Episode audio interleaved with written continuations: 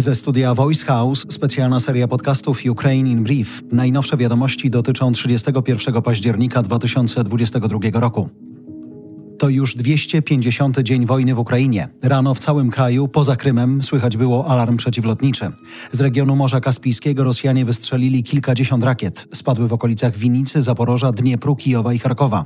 Efekt? Kilkanaście rannych osób i tysiące ludzi bez prądu.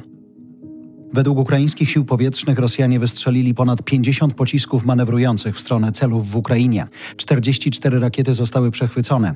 Ataków dokonano z bombowców strategicznych Tu-95 i Tu-160. 80% ludzi w Kijowie nie miało w poniedziałek bieżącej wody.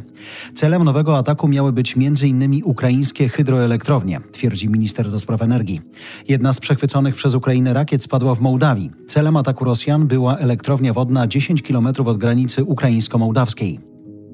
Z kolei w nocy w bazie sił powietrznych Rosji w obwodzie pskowskim doszło do potężnej eksplozji. Całkowicie zniszczone zostały dwa śmigłowce szturmowe K-52 Alligator. Dwa inne są uszkodzone.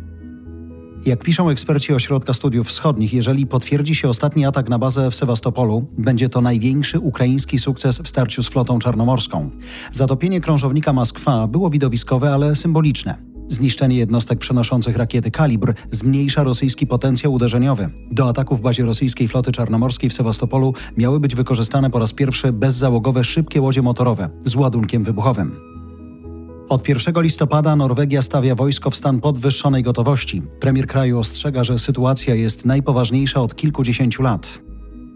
Rosjanie deportowali 9400 dzieci, informuje prokurator generalny Ukrainy. Według niego można to uznać za zbrodnię wojenną i element ludobójstwa.